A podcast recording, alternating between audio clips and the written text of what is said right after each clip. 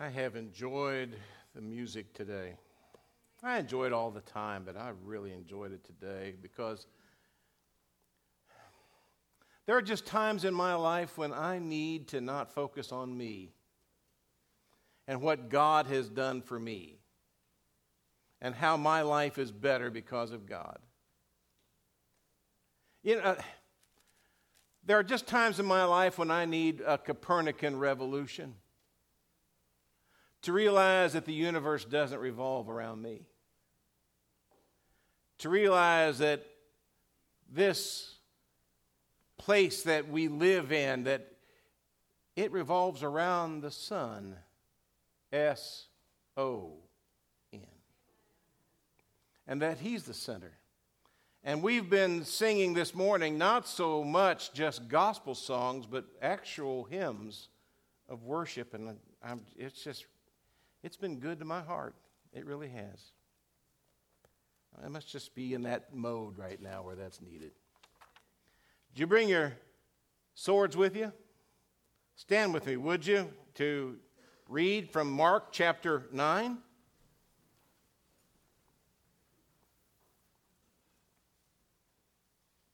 I'll tell you what. I know we kind of did it, but let's do it again. Let's take a 30 second liturgy right? What that is, is that you just shake loose from where you are, shake at least four and a half hands. All right? Now, I used to say that in the church where I pastored, and I had one guy come up to me, he was a carpenter, and he said, Pastor, please quit saying that. I said, and then he stuck his hand out, stuck his hand out to shake, and I realized he had cut some of his fingers off when he was working. He said, Everybody's looking for me. well, shake at least four and a half hands and say to each other, This is God's time. Go for it. 30 seconds.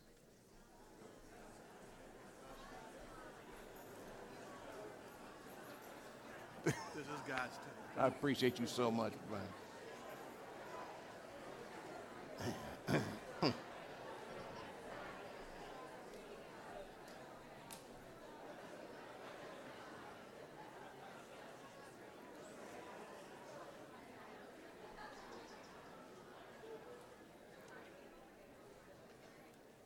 All right, that's enough. Stop it.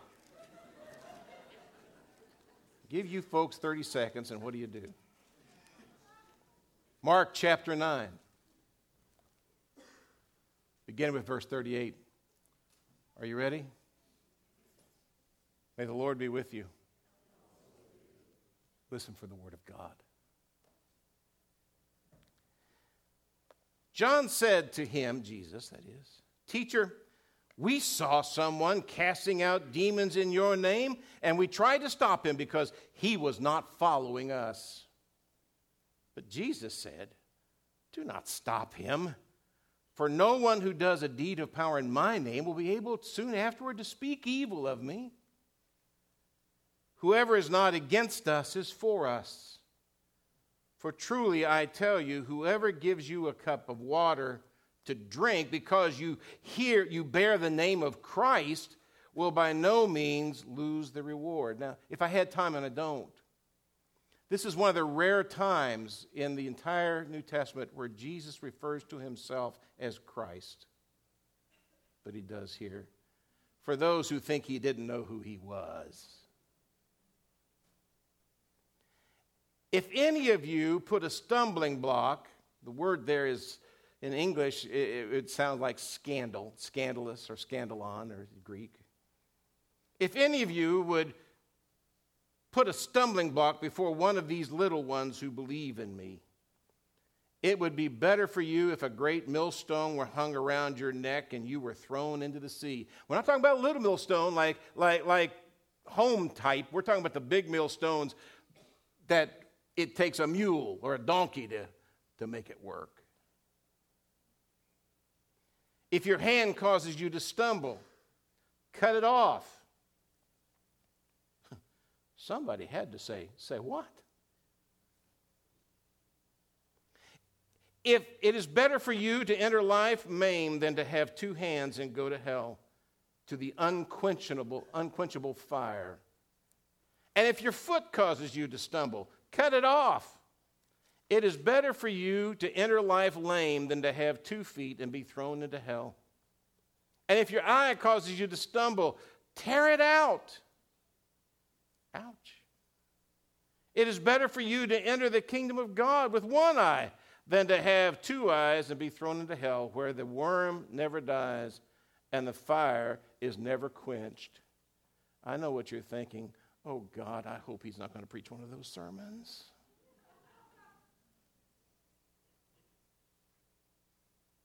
Hmm. Jesus did.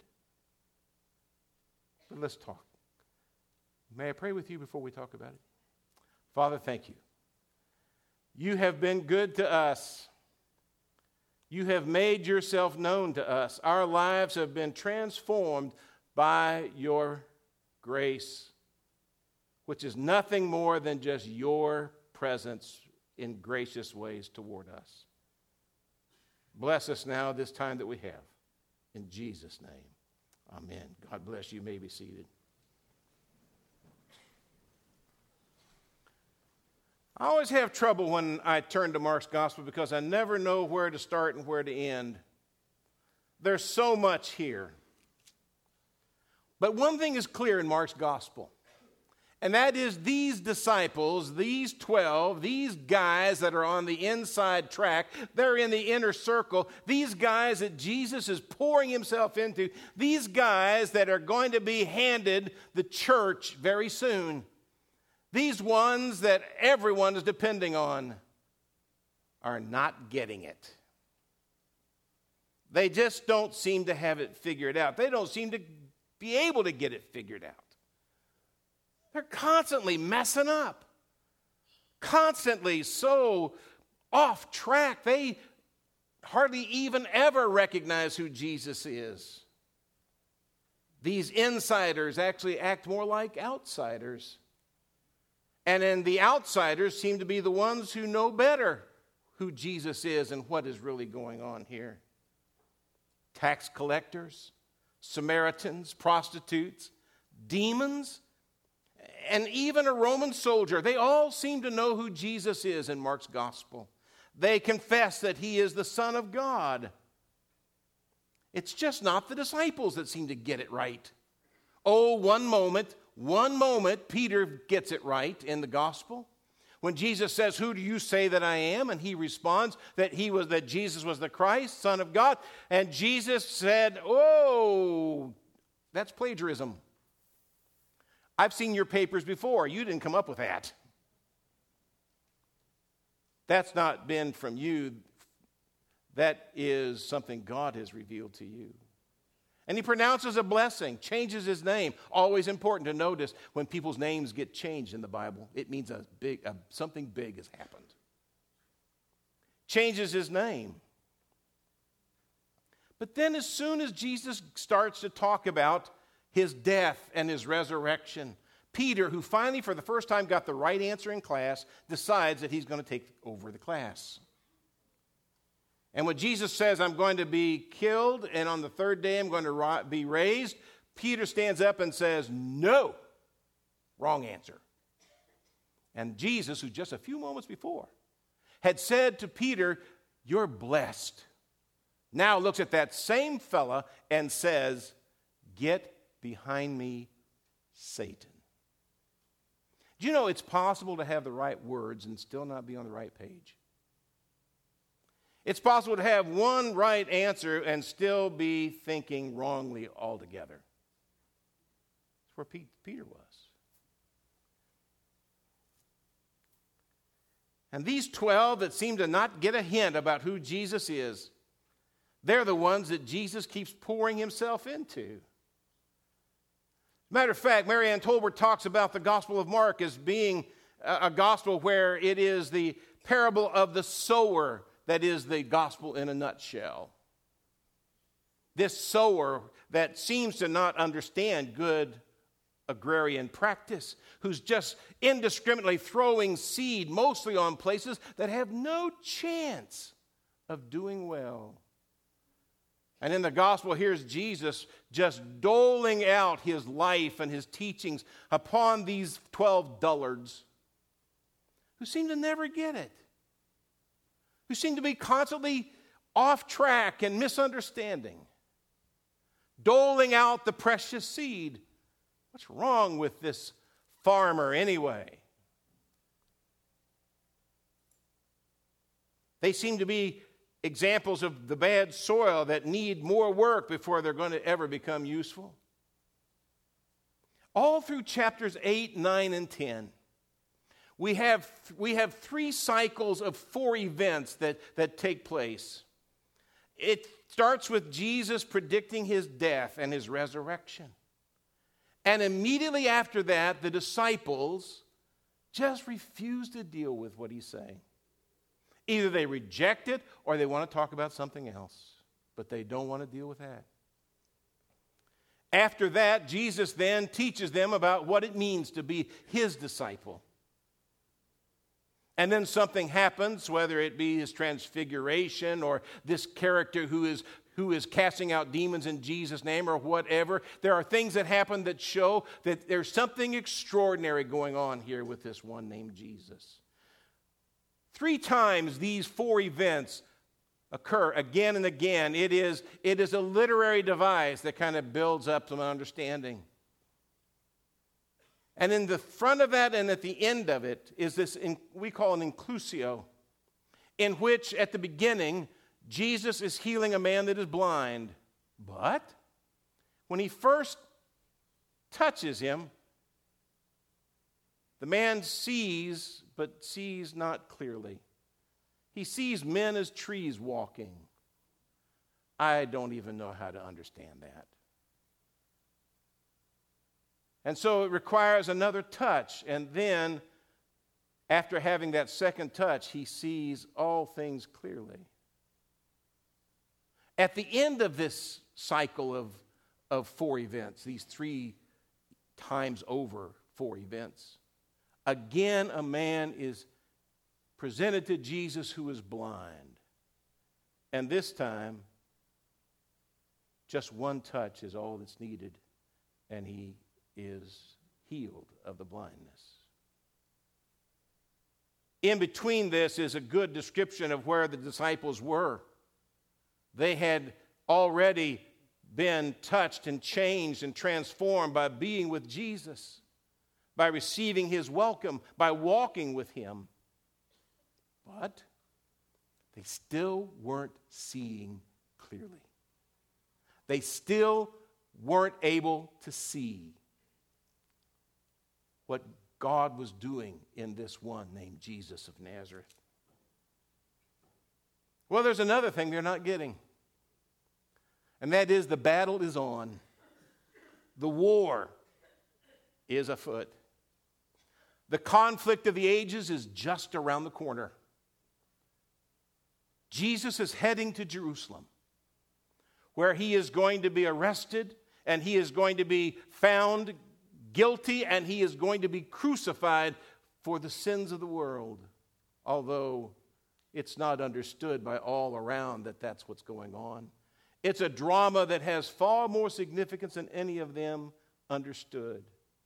If I had time, and I don't, this is a place where I would talk about some of the events that take place in our life that we can't possibly we can't possibly perceive how important they might be and what God is really intending to ha- do in this moment that we have. But Jesus is going to be obedient in spite of what others understand. He's trying to get them to see it, but they refuse. They just are not going to deal with it. He says it once, and Peter rebukes Jesus for even talking that way. Later on, he says it again, and James and John are trying to talk with him about something else. They're talking about him setting up his great kingdom and giving them the positions of power and prestige to be on his right hand, to be on his left hand. And in the passage we just read, you have the disciples that rather than thinking about or talking about what Jesus is saying, instead they're upset because this outsider is doing the things that, they, that he shouldn't be doing because he's not one of them. Jesus keeps throwing the seed of truth. But the disciples' little plot of ground seems to hold very little promise for the future. I don't even want to try to confess how many times I've not caught on to what God is trying to do in my life. How many times He had to keep telling me and teaching me the same thing over and over again. Earlier in this same chapter, Mark tells us about those 12 who were given an opportunity to bring healing to a, a, a fellow's son who was convulsing. And it appears that they tried their best to, to comply and tried their best to bring healing to him, but they were unable to do it. It was embarrassing. They were concerned about it because they couldn't heal the boy like they thought they should.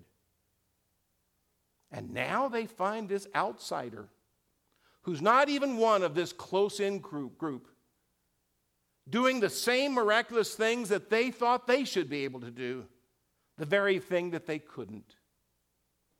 It is a fascinating passage in here. So much drama going on with those who think that they're going to somehow be great in the kingdom, but there are people that are not even part of the circle that are doing more than they were able to do themselves.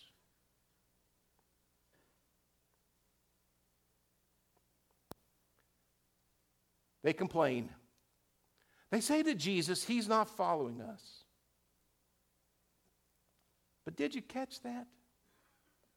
They didn't say, He's not following you to Jesus. They said, He's not following us.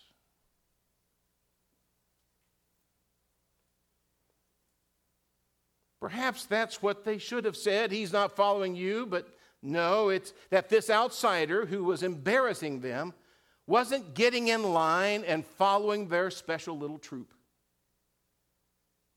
That, they, that he wasn't actually casting his vote, that they are the significant